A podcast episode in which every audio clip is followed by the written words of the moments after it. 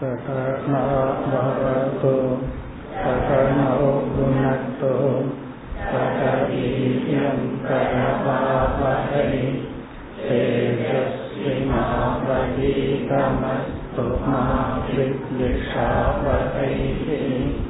ॐ शान्ति शान्ति शान्तिः पत्तावत् श्लोकम् इत्यातिश्रुतयो बह्व्यः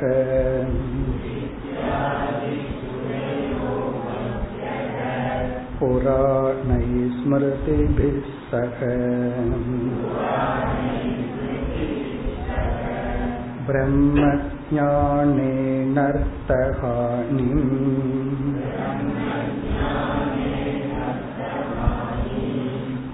आनन्दं चाप्यघोषयन्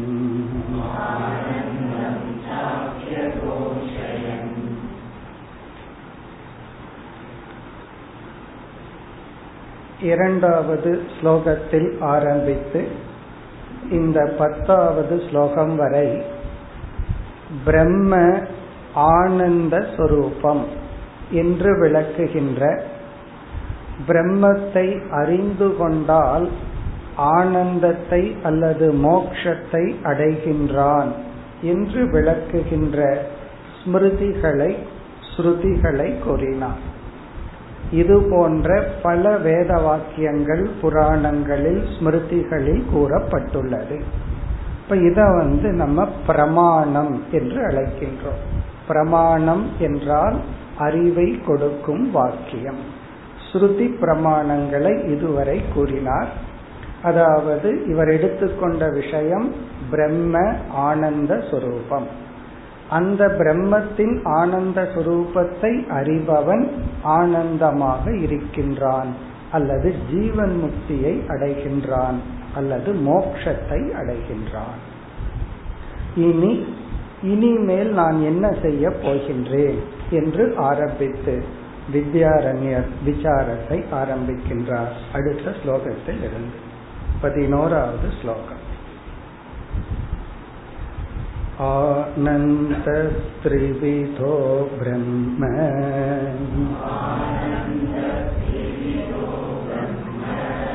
आनन्दो विद्यासुखं तथा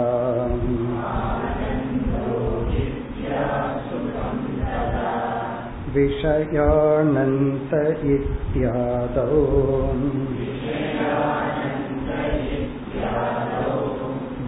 ब्रह्मानन्दो विविच्यते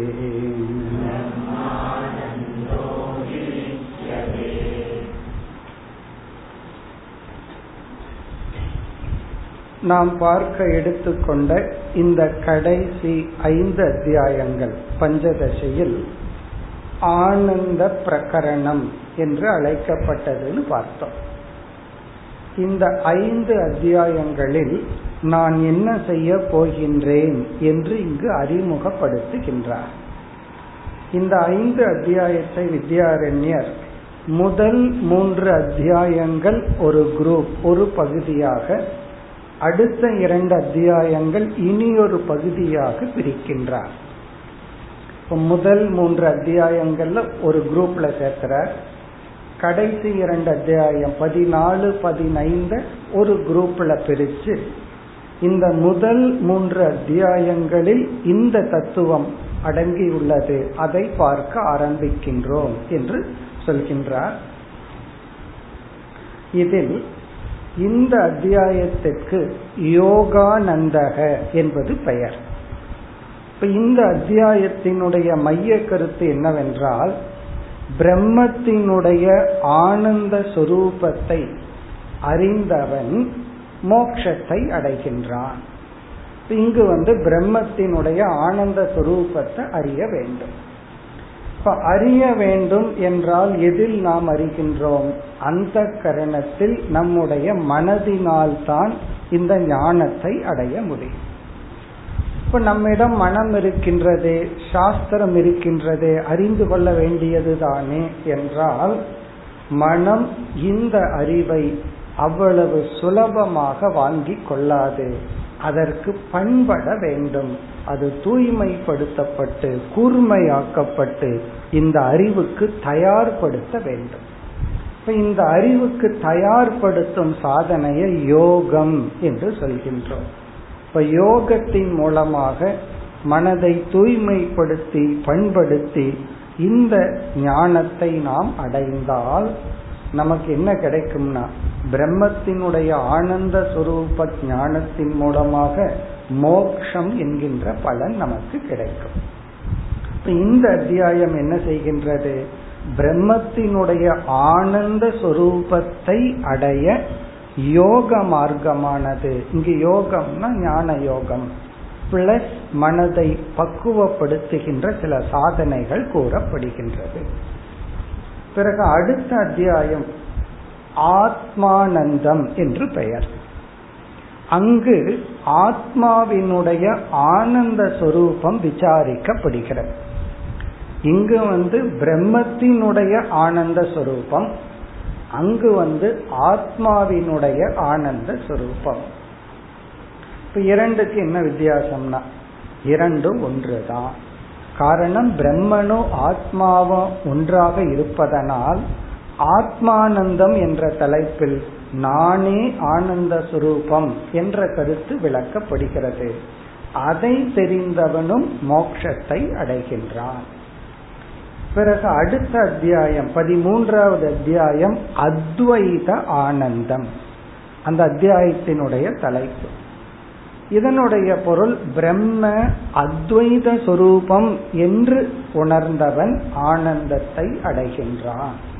இப்ப பிரம்மத்தினுடைய அத்வைத சுரூபத்தை நாம் அறிய வேண்டும். இவ்விதம் பிரம்ம ஆனந்த சுரூபம் ஆத்மா ஆனந்த சுரூபம் பிரம்ம அத்வைத சொரூபம். இந்த ஞானத்தின் மூலமாக ஒருவனுக்கு கிடைப்பது மோக்ஷம் என்கின்ற ஆனந்தம்.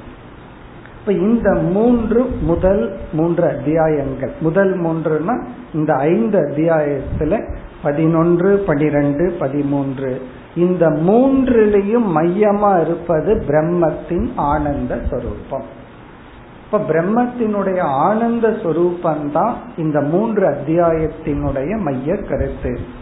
அந்த பிரம்ம ஆத்மாவா இருக்கிறதுனால ஆத்ம ஆனந்தம். அந்த பிரம்ம அத்வைதமா இருக்கிறதுனால அந்த அத்வைத ஆனந்தம். அந்த பிரம்மத்தை பக்குவப்பட்ட மனதினால அடைய முடிவதனால் யோகானந்தம். இப்படியெல்லாம் இவர் தலைப்பு கொடுத்துள்ளார். பிறகு கடைசி இரண்டு அத்தியாயம் வித்யானந்தக விஷயானந்தகங்கிறதெல்லாம். இந்த பிரம்மானந்தத்தினுடைய பிரதிபிம்பம் இந்த பிரம்மத்தினுடைய ஆனந்த சுரூபத்தினுடைய ரிஃப்ளெக்ஷன் அது வந்து அடுத்த பகுதி. அத பிறகு பார்ப்போம். முதலில் பிரம்மத்தின் ஆனந்த சுரூபத்தை பார்ப்போம் என்று இங்கு அறிமுகப்படுத்துகின்றார். இந்த ஸ்லோகத்துல வந்து இவர் தன்னுடைய ஐந்து அத்தியாயங்கள் அதில் முதல் மூன்று அத்தியாயங்களில் மைய கருத்து பிரம்மத்தின் ஆனந்த சுரூபம் அதை முதலில் பார்ப்போம் என்று அறிமுகப்படுத்துகின்றார்.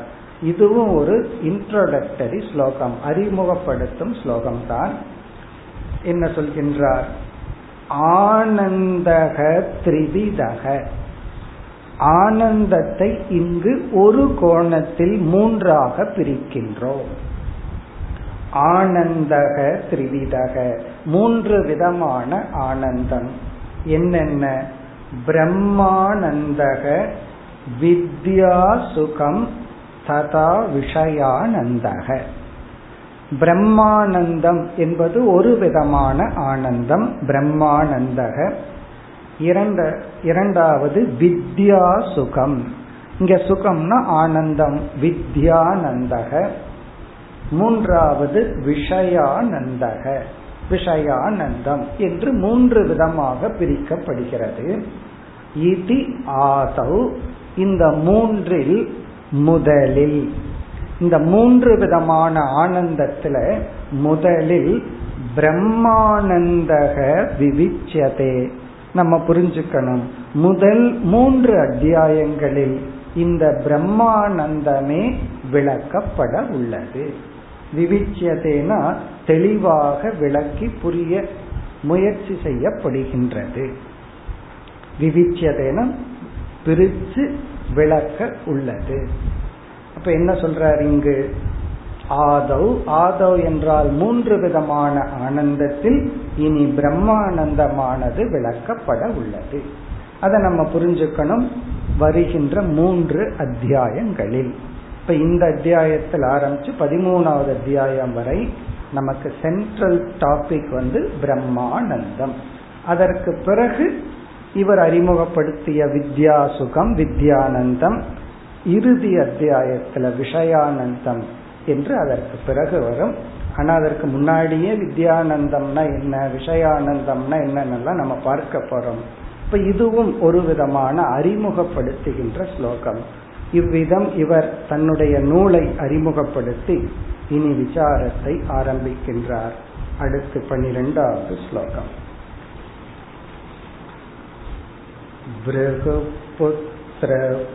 भृगुपुत्रपितुश्रुत्वा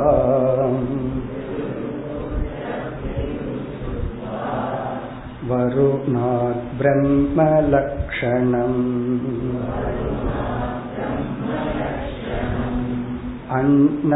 अन्नप्राणमनो बुद्धिः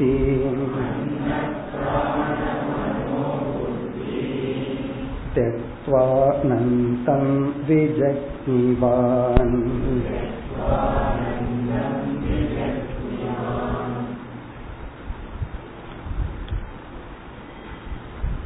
இந்த ஸ்லோகத்தில் ஆரம்பித்து எழுபத்தி ஆறாவது ஸ்லோகம் வரை. இந்த ஸ்லோகத்திலிருந்து எழுபத்தி ஆறு வரை பிரம்மத்தினுடைய ஆனந்த சுரூபத்தை புரிய வைக்க முயற்சி செய்கின்றார். அதில் அவர்ல வெற்றி அடைவாரா இல்லையாங்கிறது நம்ம கையில் இருக்கு. அவர் நமக்கு புரிய வைக்க முயற்சி பண்றார். பிரம்மத்தினுடைய ஆனந்த சொரூபத்தை. இங்கு வந்து ஒரு விசாரம். இதத்தான் ஞான யோகம் அப்படின்னு சொல்றோம். அதாவது சென்ட்ரல் தீம் எழுபத்தி ஆறாவது ஸ்லோகம் வரை சென்ட்ரல் தீம் என்ன அப்படின்னா பிரம்ம ஆனந்த சுரூபம். பிரம்மன் தான் ஆனந்த சுரூபம்ங்கிற ஒரு அறிவை கொடுக்க விசாரம் செய்கின்றார். அப்படி விசாரம் செய்யும் பொழுது அந்த பிரம்ம முதல்ல வந்து அத்வைத சொரூபம். இந்த பிரம்மன் வந்து இரண்டற்ற தத்துவம் அப்படிங்கறத நிலைநாட்டுறார். இப்ப பிரம்ம அத்வைத சொரூபம். இரண்டாவது என்ன நிலைநாட்டார் சப்ரபவம் சப்ரபவம் என்றால் ஸ்வயம் ஜோதின்னு நம்ம உபநிஷத்துல படிச்சது. அந்த பிரம்மத்தை யாரும் எதுவும் விளக்க வேண்டிய அவசியமில்லை. அது தானாக விளங்கி கொண்டு இருக்கின்றது. அந்த பிரம்ம தானே தன்னை விளக்கி கொண்டு இருக்கின்றது. அதை விளக்க இனி ஒரு லைட் இனி ஒன்று நமக்கு தேவையில்லை. அதான் ஸ்வப்பிரபவம். பிரபவம்னா விளங்கிறது. சொப்பிரபவம்னா அது தன்னை தானே விளக்கி கொள்கின்றது. எப்படி பூமி தன்னைத்தானே சுற்றி கொண்டு எல்லாம் படிச்சிருக்கோம். அதே போல அந்த பிரம்ம ஸ்வப்பிரபவம் மூன்றாவது அந்த பிரம்ம சுகஸ்வரூபம் அல்லது ஆனந்த ஸ்வரூபம். இப்ப இப்ப என்ன விளக்க போறார் இந்த எழுபத்தி ஆறாவது ஸ்லோகம் வரை? அந்த பிரம்ம அத்வைத தத்துவம். இந்த அத்வைத தத்துவத்தை தான் பதிமூன்றாவது அத்தியாயத்துல மேலும் விளக்க போறார். அத்வைத ஆனந்தங்கிற பிரகரணத்துல. இப்ப இங்கு சுருக்கமா பிரம்ம அத்வைதம் இரண்டற்றது. அந்த பிரம்ம ஸ்வப்பிரபாவம் அது தானே தன்னை விளக்கி கொண்டுள்ளது. அப்படின்னா எதுக்கு விளக்குகிறீர்கள் அப்படிங்கிற ஒரு கேள்வி வரும். அது நம்ம பார்க்க போறோம். மூன்றாவது வந்து சுகஸ்வரூபம் ஆனந்த சொரூபம் இந்த மூன்று சொரூபமும் பிரம்மனுடைய சொரூபமாக விளக்க ஆரம்பிக்கின்றார். இந்த ப்ராசஸ்ல என்ன பண்றார்? எதுவுமே நமக்கு ஒரு உதாகரணம் எக்ஸாம்பிள் இருந்தா தான் புரிஞ்சுக்கிறதுக்கு சௌகரியமா இருக்கும் ஒரு கான்செப்ட நம்ம சொல்லும் பொழுது அது ரொம்ப செட்டிலா இருந்தா ஒரு எக்ஸாம்பிள் ஒரு உதாகரணம் சொல்லிட்டோம் அப்படின்னா உடனே நம்ம புரிஞ்சுக்கிறதுக்கு சௌகரியமா இருக்கும் அப்படி இந்த பிரம்மத்தினுடைய அத்வைதம்ங்கிற கான்செப்ட் அந்த தத்துவத்தை நம்ம புரிஞ்சுக்கணும். பிரம்மன் தன்னைத்தானே விளக்கிக் கொள்கின்றது. அந்த சொரூபத்தை விளக்கிறதுக்கு இனி ஒரு எய்டு தேவையில்லைன்னு புரிஞ்சுக்கணும். பிரம்மன் ஆனந்த சுரூபங்கிறதையும் நம்ம புரிஞ்சுக்கணும். இப்ப இதுக்கு ஒரு எக்ஸாம்பிள் இருந்தா நல்லா இருக்கும். ஒரு எக்ஸாம்பிள் திருஷ்டாந்தம் தேவை. அப்படி வந்து உபநிஷத்துல எடுத்துக்கொண்ட திருஷ்டாந்தம். இவர் இங்கு எடுத்துக்கொள்ற உதாகரணம் வந்து சுஷுப்தி அவஸ்தா. ஆழ்ந்த உறக்கம் என்கின்ற நம்முடைய அனுபவத்தை எக்ஸாம்பிள எடுத்துக்க போறார். எக்ஸாம்பிள்னா தெரியாத ஒன்ன சொல்லக்கூடாது. எக்ஸாம்பிள் தெரிஞ்ச ஒன்ன சொல்லணும். உதாகரணம்னு சொன்னாவே ஒரு எக்ஸாம்பிளை சொல்லி அதுவே நமக்கு புரியலன்னா அதுக்கு ஒரு உதாரணம் சொல்லுங்கன்னு சொல்லுவோம். அதுவும் புரியலன்னா அதுக்கு ஒரு உதாகரணம் அப்ப திருஷ்டாந்தம் உதாகரணம் எக்ஸாம்பிள்னா நமக்கு தெரிஞ்சது இருக்கணும். அப்படி நமக்கு தெரிஞ்சது வந்து சுஷுப்திங்கிற அனுபவம். பல சமயங்கள்ல ஆத்ம விஷயத்துல ஜாகிரத அனுபவத்தை தான் நாம் எடுத்துக்கொண்டு ஆத்மஸ்வரூபத்தை நிலைநாட்ட திருக் திருஷ்ய விவேகம் பண்ணுவோம். இந்த சரீரத்திலிருந்து நான் வேறானவன். இதற்கு எந்த அவஸ்தையை எடுத்துட்டு விளக்குறதுன்னா உறக்கம்ங்கிற அவஸ்தையை எடுத்துட்டு விளக்க முடியாது. அப்ப நம்ம ஜாகிரத அவஸ்தையை எடுத்துட்டு ஜாகிரத அவஸ்தையில நீ பார்க்கப்படுகின்ற பொருள் வேறு நீ வேறு. பார்ப்பவன் வேறு பார்க்கப்படும் பொருள் வேறுங்கிற விவேகம் பண்றோம். பிறகு வந்து அனுபவிச்சுட்டே இருந்தாலும் துவைதங்களே இருந்தாலும் அது பொய் மித்தியா அப்படின்னு புரிய வைக்கிறதுக்கு நம்ம என்ன பண்றோம்? சொப்பனம்ங்கிற எக்ஸாம்பிள் எடுத்துக்கிறோம். கனவுல நீ பார்க்கிற உண்மை மாதிரியே இருக்கு. ஆனா விசாரம் பண்ணி பார்த்தா அது உண்மை இல்லை. அப்போ துவைத அனுபவங்கள் இருந்தாலும் அது பொய்யாக இருக்கலாம் அப்படிங்கிறதுக்கு நம்ம சொப்பன அனு அனுபவத்தை கனவுங்கிற அனுபவத்தை அவஸ்தையை எடுத்துக்கிறோம். இங்க ஆனந்த சுரூபம் அத்வைத சுரூபம்ங்கிற இடத்துல ஆழ்ந்த உறக்கத்தை உபனிஷத் எடுத்துக்கொள்கின்றது திருஷ்டாந்தத்துக்கு. அது மட்டுமல்ல மோக்ஷத்துக்கு ஆழ்ந்த உறக்கம் எக்ஸாம்பிளா இருக்கு. மோக்ஷம் அப்படிங்கிறதுனா என்ன? அது எப்படி இருக்கும்? அந்த ஆனந்தம் எப்படி இருக்கும். மோக்ஷத்தை அடைஞ்ச ஆனந்தம் எப்படி இருக்கும். அதுக்கு எக்ஸாம்பிள் வந்து சுசுப்தி அவஸ்தை. அப்படி உபனிஷத் எடுத்துக்கொண்ட அந்த அவஸ்தையை இங்கு வித்யாரண்யர் இந்த பகுதியில் மிக அதிகமாக விளக்குகின்றார். பல ஸ்லோகங்கள்ல நம்ம பார்க்க போறது தூக்கத்தை பற்றி. அதனால தூங்காம இதை கவனிக்கணும். அப்பதான் இதை புரிஞ்சுக்க முடியும். தூங்காம கவனிச்சாதான் தூக்கத்தை பற்றிய விசாரம் நமக்கு புரியும். இவர் வந்து பல உபனிஷத் கொட்டேஷன்ஸ் எல்லாம் எடுத்துட்டு ஏன்னா இந்த ஆழ்ந்த உறக்கத்துல இந்த மூன்றுமே இருக்கு அதை முதல்ல நிலைநாட்ட போடுற சில எக்ஸாம்பிள் சொன்னா ஃபர்ஸ்ட் என்ன பண்ணணும்? திருஷ்டாந்த சித்திகி. அந்த எக்ஸாம்பிளை எஸ்டாப்ளிஷ் பண்ணணும். இப்போ அவன் அறிவாளி என்ன போலன்னு ஒருத்தர் சொல்றாருன்னு வச்சுக்கோங்க முதல்ல நீ அறிவாளின்னு எஸ்டாப்ளிஷ் பண்ணு. அதுக்கப்புறம் உன்னை எக்ஸாம்பிளா எடுத்துக்கலாம்னு சொல்றது போல சுஷுப்திங்கிற எக்ஸாம்பிளை ஃபர்ஸ்ட் எஸ்டாப்ளிஷ் பண்ற அதுல ஆனந்தம் இருக்கு. அது அனுபவ சித்தமா இருந்தாலும் அதை எஸ்டாப்ளிஷ் பண்ற பிறகு சுஷுப்தியில அத்வைதம் அதை எஸ்டாப்ளிஷ் பண்ற சுஷுப்திங்கிற அனுபவத்துல துவைதம் இல்லை வேற்றுமைகள் இல்லை.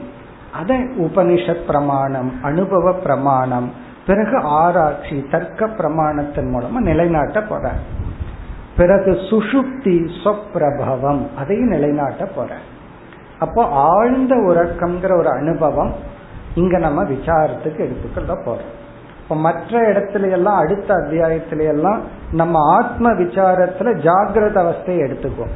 விழிப்பு நிலையை எடுத்துட்டு அங்க விசாரம் பண்ணுவோம்.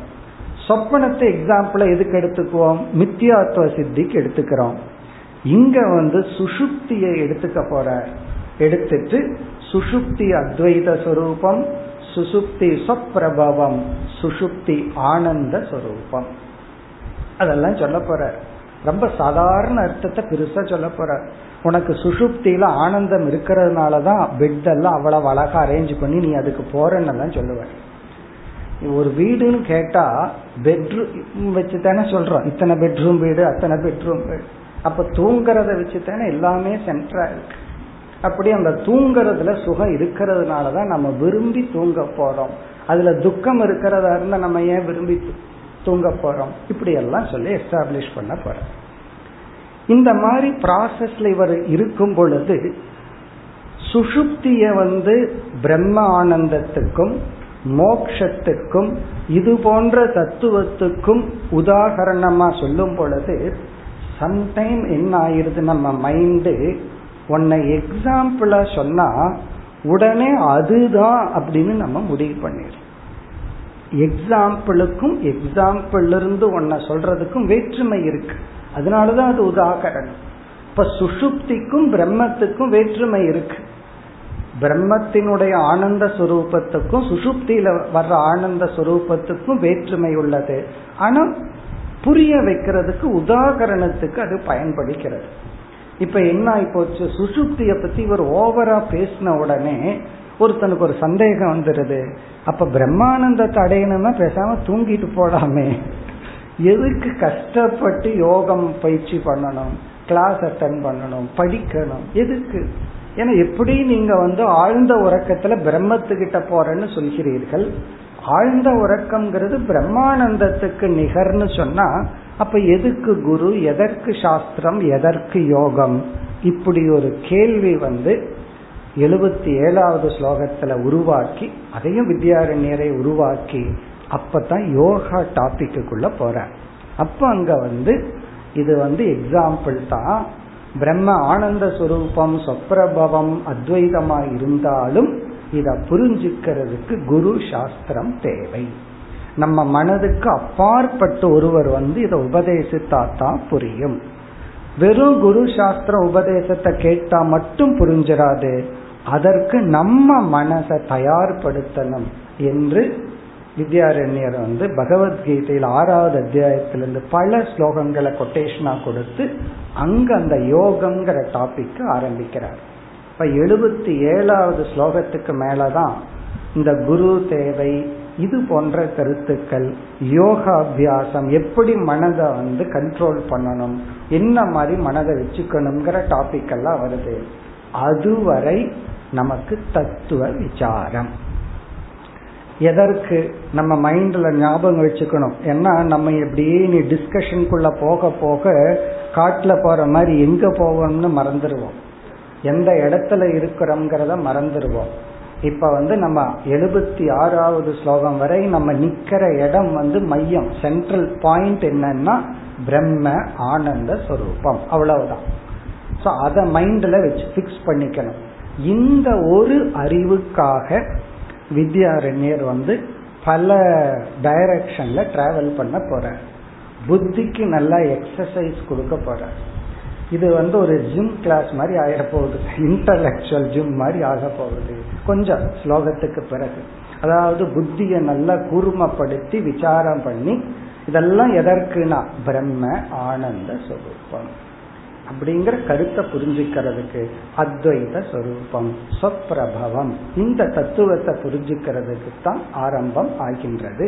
அதைத்தான் ஸ்டார்ட் பண்ற அப்படி ஆரம்பிக்கும் பொழுது முதல் பகுதியில் இவர் வந்து தர்க்க ரீதியா புத்திக்கு நம்மளாக தர்க்க ரீதியா சிந்தனை பண்ணி ஆரம்பிக்கிறதுக்கு முன்னாடி மீண்டும் உபனிஷத்தினுடைய கொட்டேஷன்ல ஆரம்பிக்கின்றார்.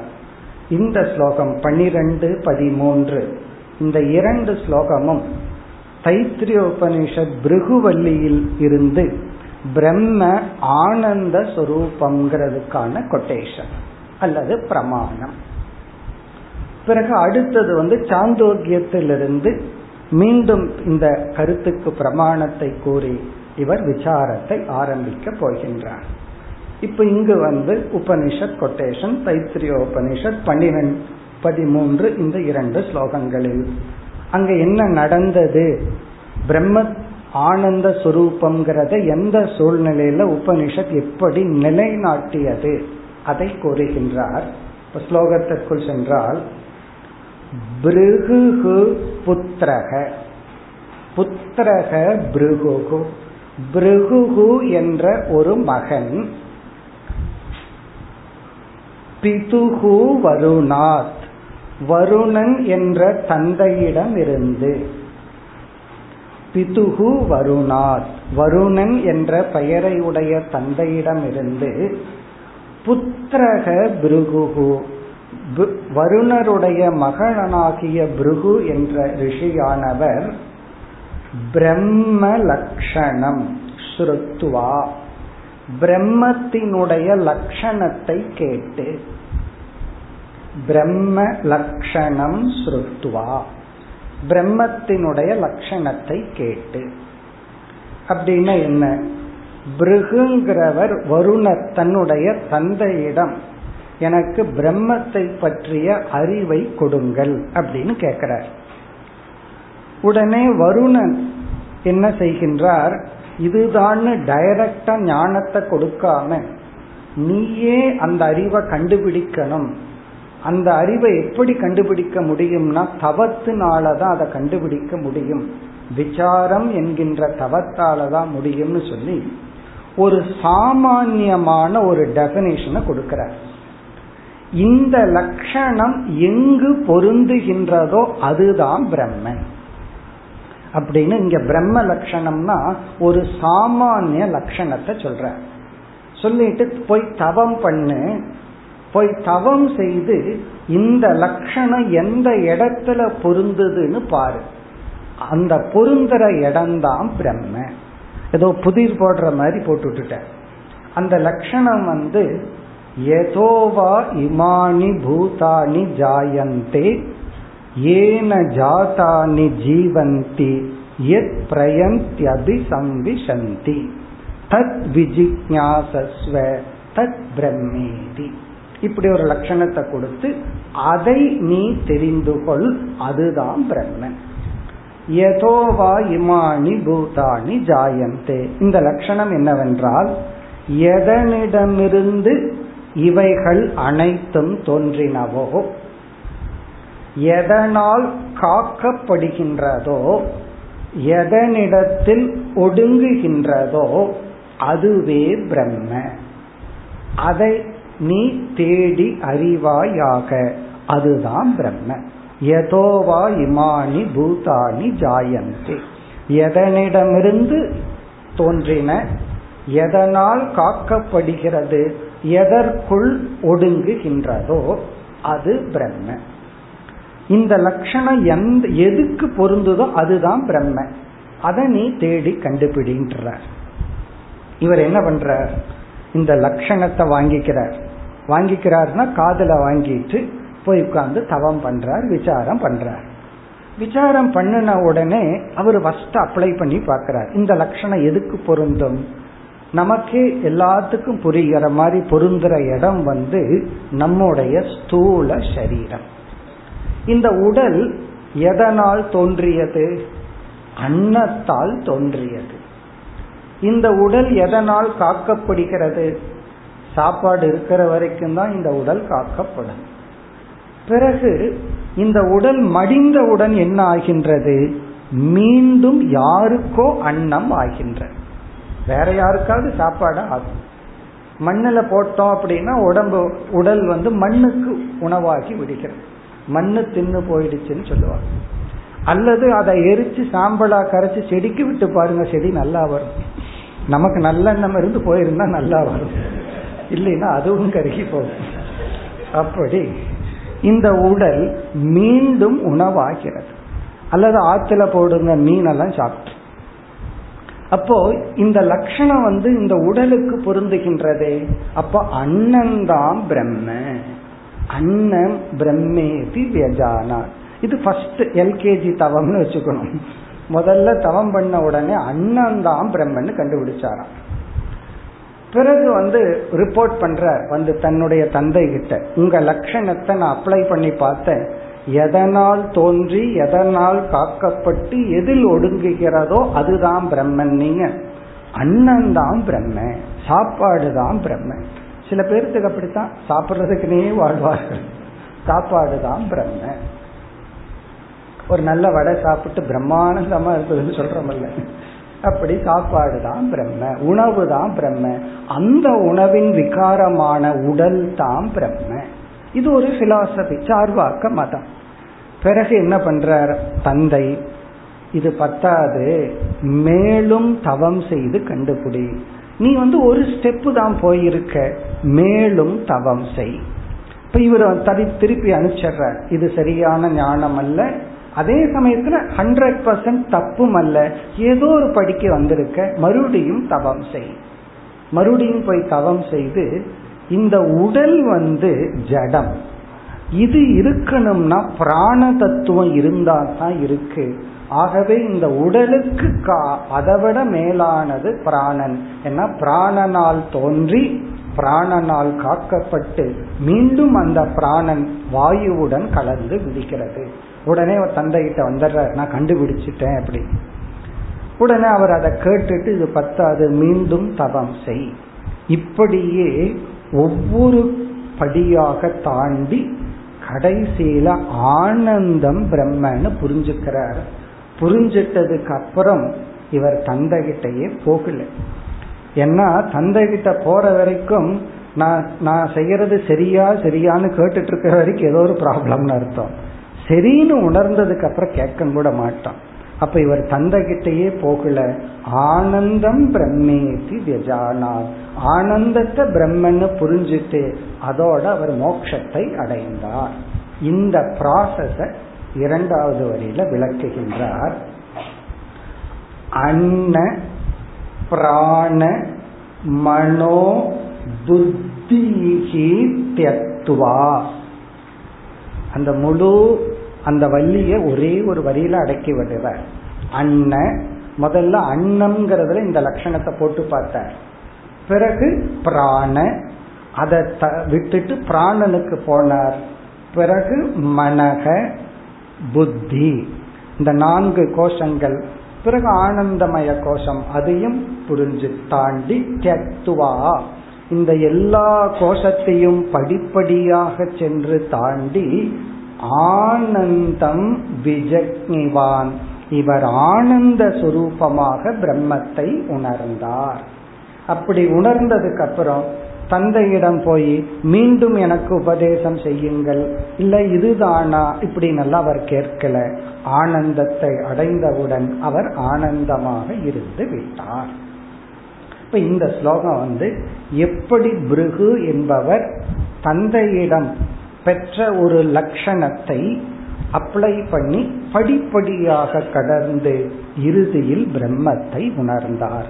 அந்த பிரம்மத்தை உணர்ந்த ஆனந்த சுரூபம் பிறகு வந்து இந்த லட்சணம் ஆனந்தத்தில் தான் முழுமையாக பொருந்துகிறதுங்கிறத அடுத்த ஸ்லோகத்தில் காட்டுகின்றார். பதிமூன்றாவது ஸ்லோகம். आनन्दात्येव भूतानि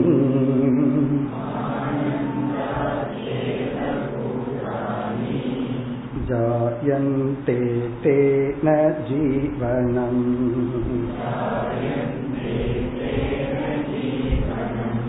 तेषां लयश्च तत्रातः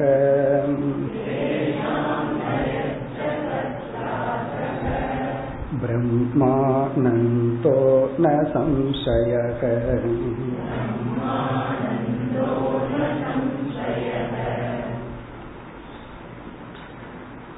இறுதியாக எதனிடம் இந்த ஜீவராசிகள் தோன்றி இருந்து மடிகின்றனங்கிற லட்சணத்தை ஆனந்தத்துல போடுறார் அது இங்கு கூறப்படுகிறது ஆனந்தாத்யேவ பூதானி ஜாயந்தே ஆனந்த சுரூபமான பிரம்மனிடமிருந்துதான் இவைகள் தோன்றுகின்றன.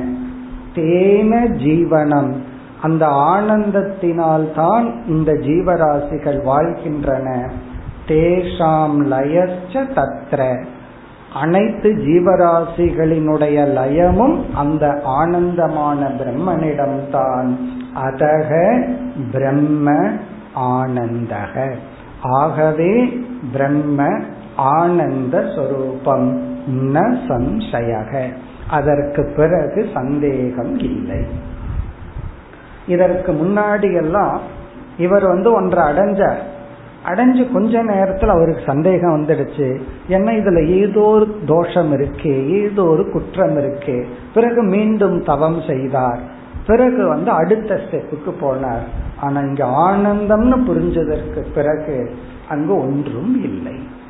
ஒருவரிடத்துல நீங்க நல்லா இருக்கீங்களான்னு கேக்குறோம். ஆனந்தமா இருக்கிறேன்னு சொன்னதுக்கு அப்புறம் அவர்கிட்ட பேசுறதுக்கு ஒண்ணும் கிடையாது. அவர் ஏதாவது ஒன்று சொன்னா தான் பேசணும். அப்படி இருக்கு இது சரியில்லை அது சரியில்லைன்னா நம்ம அட்வைஸ் ஆரம்பிச்சிடலாம். ஆனால் நான் ஆனந்தமா இருக்கிறேன்னு சொன்னதுக்கு அப்புறம் அவர்கிட்ட என்ன பேசுறதுக்கு இருக்கு? அப்படி ஆனந்தம் பிரம்மன்னு தெரிஞ்சதுக்கு அப்புறம் ஒன்றும் கிடையாது. ந சம்சயக. அதற்கு பிறகு அவருக்கு சந்தேகம் இல்லை. இப்ப இது வந்து பிருகுவள்ளியில எப்படி எந்த படியின் மூலமா பிரம்ம ஆனந்த சுரூபம்ங்கிறத உபனிஷத் விளக்கியது அப்படிங்கறத கூறினார். இனி அடுத்த ஸ்லோகத்தில் ஆரம்பித்து பதினாலிலிருந்து சாந்தோக்கிய உபனிஷத்திலிருந்து இவர் இந்த தத்துவத்தை நிலைநாட்டுகின்றார் பதினான்காவது ஸ்லோகம் भूतोत्पत्ते पुरा भूमा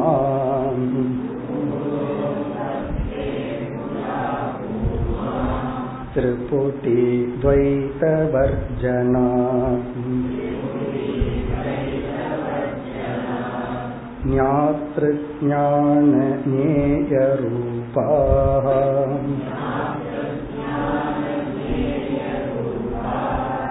त्रिपुटी प्रलयेहिनो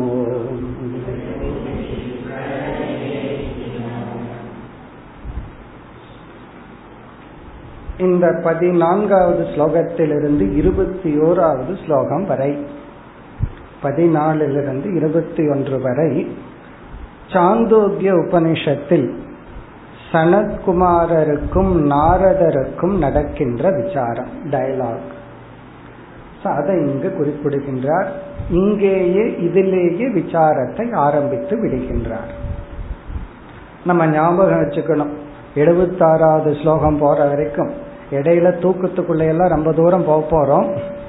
தூக்கத்தை பத்தி விசாரத்துல எல்லாம் ஆனா மைண்ட்ல இருக்க வேண்டிய கருத்து பிரம்ம அத்வைத சொரூபம் ஸ்வயம் பிரபம் பிளஸ் ஆனந்த சொரூபம் இந்த விசாரத்தை தான் இந்த உபநிஷத்திலிருந்தே இப்பொழுதிலிருந்தே ஆரம்பம் ஆகின்றது. அங்கு வந்து நாரதரிடம் நாரதரானவர் சனத்குமாரரிடம் சென்று அவர் வந்து நான் வந்து துக்கப்பட்டுள்ளேன். சோகம் பகவக சோச்சாமி. நான் வந்து துயரத்தோடு இருக்கின்றேன். சோகசிய பாரம் தாரையது. என்ன? துயரத்திலிருந்து விடுதலை கொடுங்கள் அப்படின்னு கேட்கிறார் பிறகு வந்து உனக்கு என்னென்னலாம் தெரியுங்கும் போது ஒரு பெரிய லிஸ்ட் சொல்ற. எனக்கு இவ்வளவு அறிவு இருக்கு. நட்சத்திர வித்யா தெரியும் பூத வித்யா பிரேத வித்யா எல்லா வித்யாவும் தெரியும்.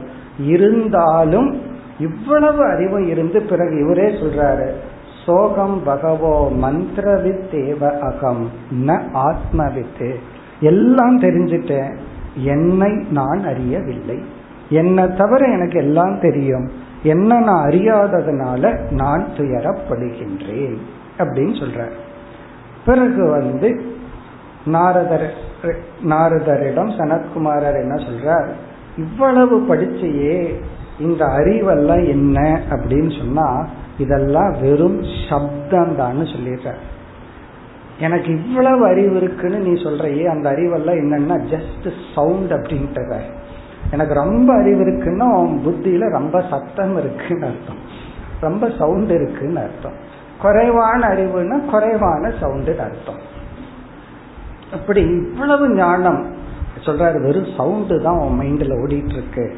அந்த பிரம்மன் சைலன்ஸ் சொரூபம். அமாத்ரா சொரூபம் அப்படின்னு சொல்லி அந்த பிரம்மத்துக்கு இங்கு சனத்குமாரர் கொடுக்கிற பெயர் வந்து பூமா. பூமா அப்படின்னு சொன்னாலும் பிரம்மன் சொன்னாலும் ஒரே பொருள் தான் நிறைந்தது பூர்ணமானது. பூமா அப்படின்னா இன்ஃபினிட் அப்படின்னு அர்த்தம். இந்த பிரம்மத்துக்கு இவர் கொடுத்த பெயர் சனத்குமாரர் கொடுத்த பெயர் வந்து பூமா. பூமான பிரம்ம அல்லது நிறைந்தது அல்லது பூர்ணம். அதனாலதான் இவங்க ரெண்டு பேர்த்துக்குள்ள நடந்த இந்த டயலாக் இதுக்கு பேரு பூம வித்யா என்று பெயர். பூம வித்யா. இது வந்து சாந்தோக்கியத்துல ஏழாவது அத்தியாயம். ஆறாவது அத்தியாயத்துல நடந்த பிரம்மத்தை பத்தி விசாரம் எல்லாம் நடந்தது. அங்குதான் தத்துவமசிங்கிற மகா வாக்கியம் வருகிறது. ஸ்வேதகேது உத்தாலகர் அங்கேயும் அப்பா புள்ள ரெண்டு பேர்த்துக்குள்ள நடக்கிற டயலாக் அங்கு வந்து குருவானவர் பிரம்மத்தை சத்து அறிமுகப்படுத்தினார். அதனால ஆறாவது அத்தியாயத்தில் இருக்கிற விசாரத்துக்கு பேரு சத் வித்யா அப்படின்னு ஒரு பெயர். இது வந்து பூம வித்யா. அந்த பூம வித்யாவை ஆரம்பிக்கின்றார். இதுல வந்து நாரதரிடம் என்ன சொல்றார்?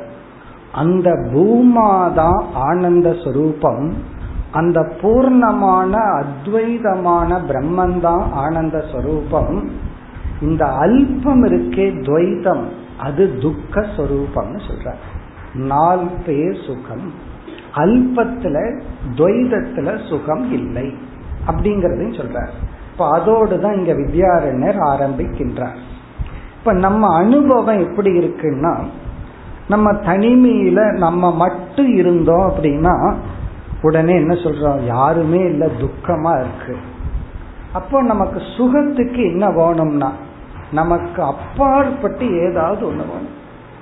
அட்லீஸ்ட் சாப்பிட்றதுக்காவது நமக்கு அப்பாற்பட்டு ஒரு பொருள் வேணும். நம்ம நாக்கையே நம்ம சாப்பிட்டு இருக்க முடியாது. அப்ப துவைதம் சுக காரணம். இது நம்ம அனுபவம். துவைதம் ஏதாவது ஒன்று இருந்தா தான் நம்மால சுகமா இருக்க முடியும். அட்லீஸ்ட் விளையாடுறதுக்கு ஒரு பொருள்.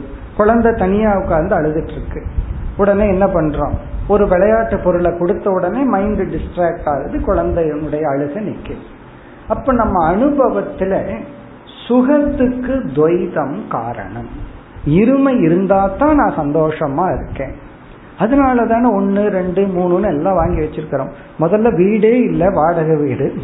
பணம் வந்தோடனே ஒரு வீடு.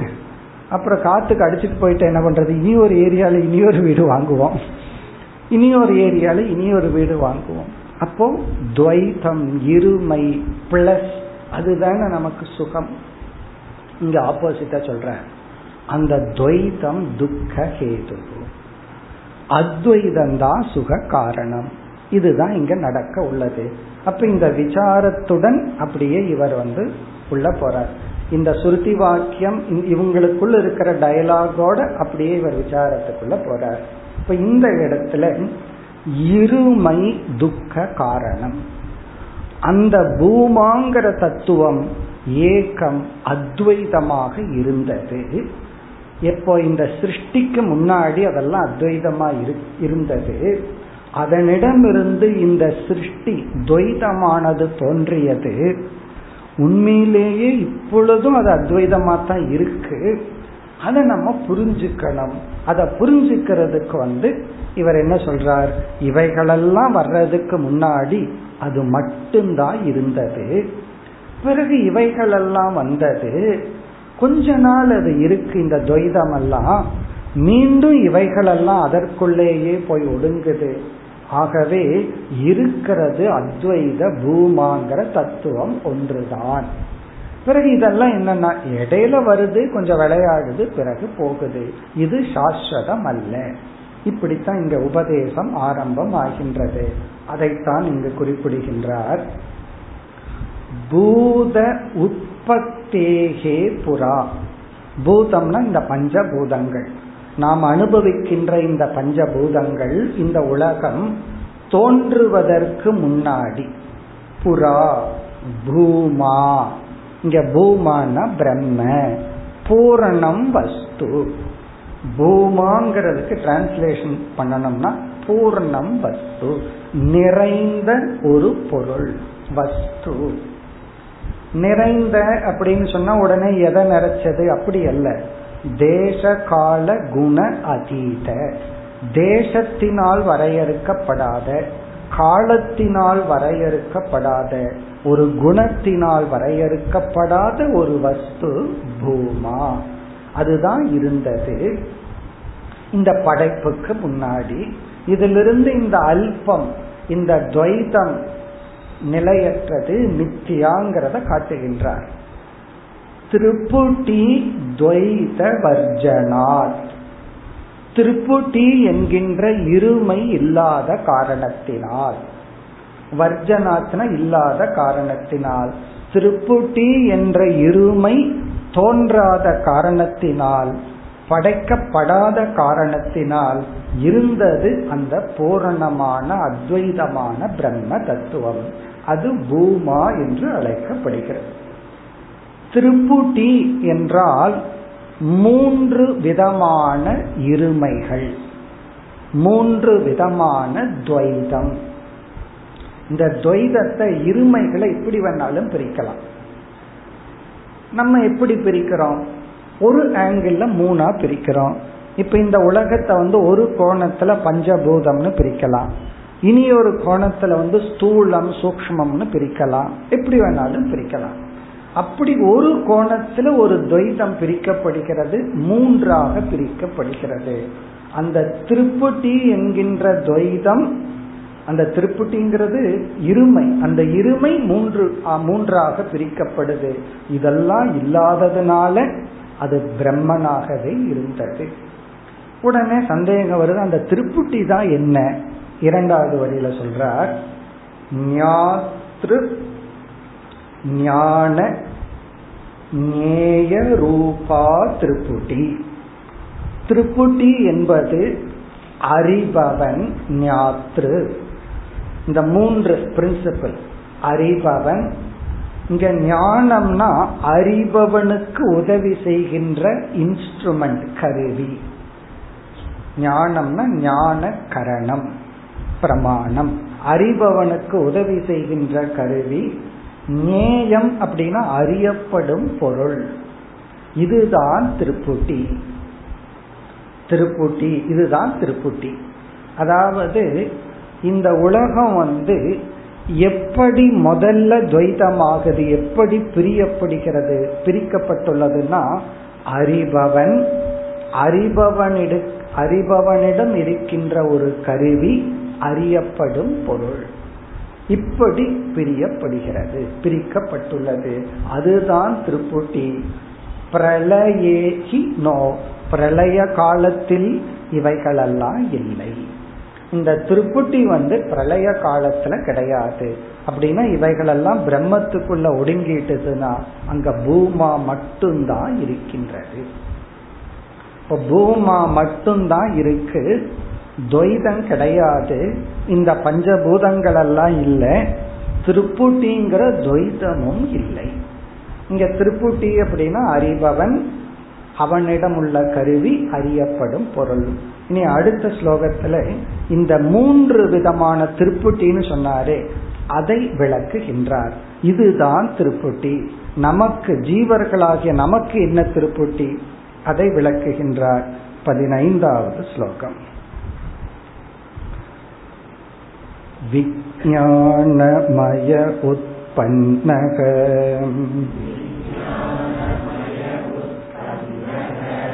ज्ञाता ज्ञानं मनोमयः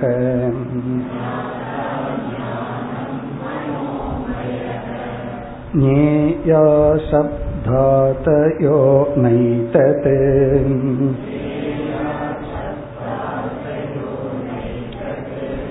त्रयमुत्पत्तितः पुरा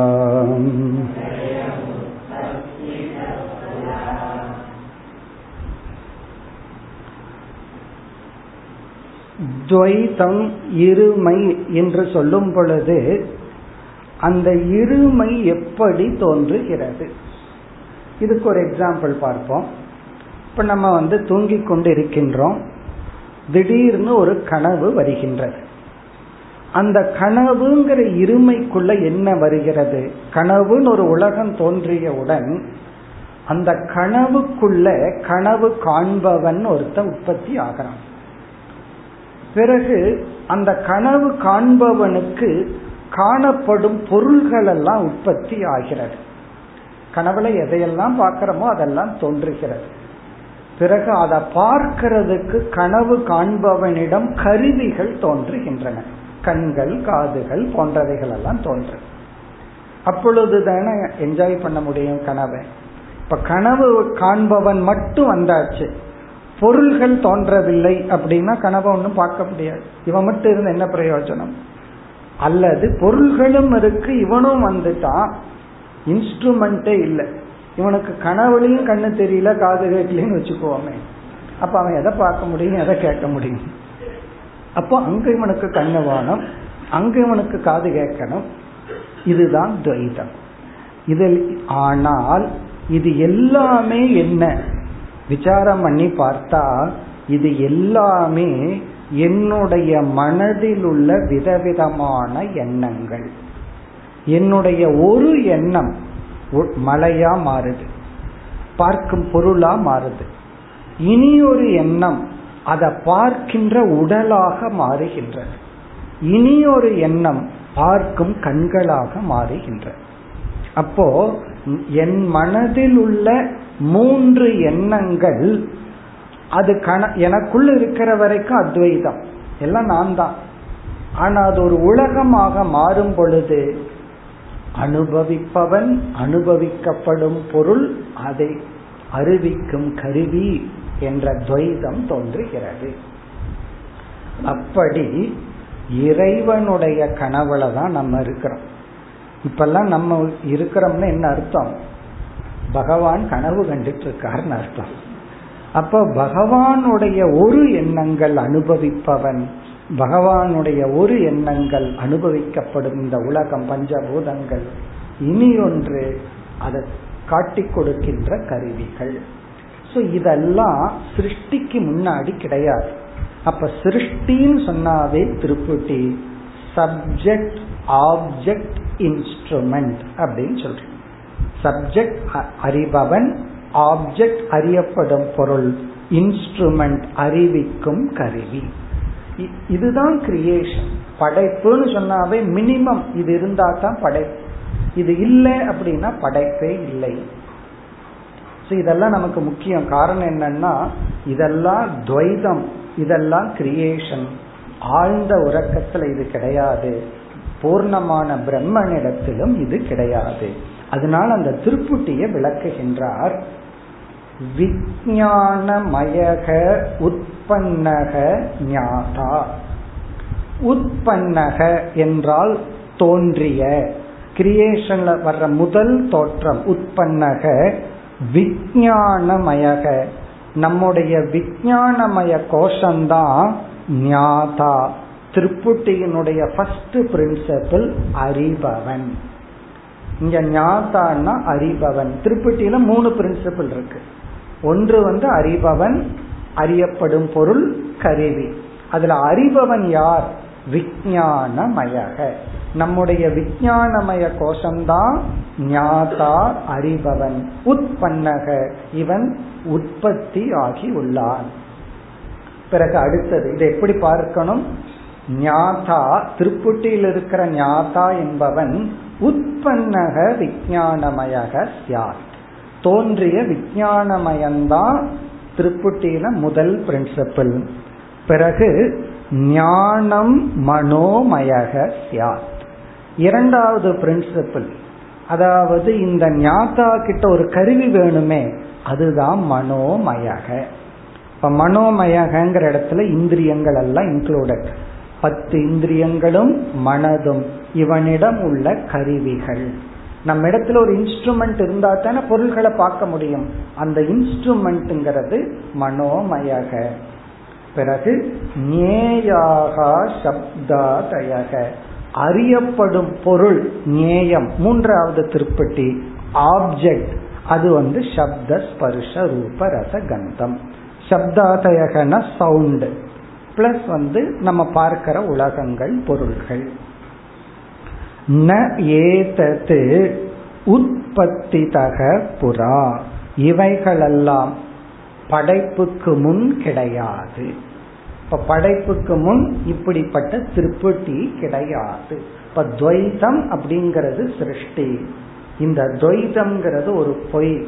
இது ஒரு அல்பம். இதுல உண்மையான சுகம் இல்லை. இதுதான் நமக்கு இங்க தாத்பரியம். ஆனா இவைகள் பொய்ன்னு சொல்லி ஆகணும். காரணம் என்ன? இவைகள் தோன்றுகின்றன. சில காலம் இருக்கின்றது.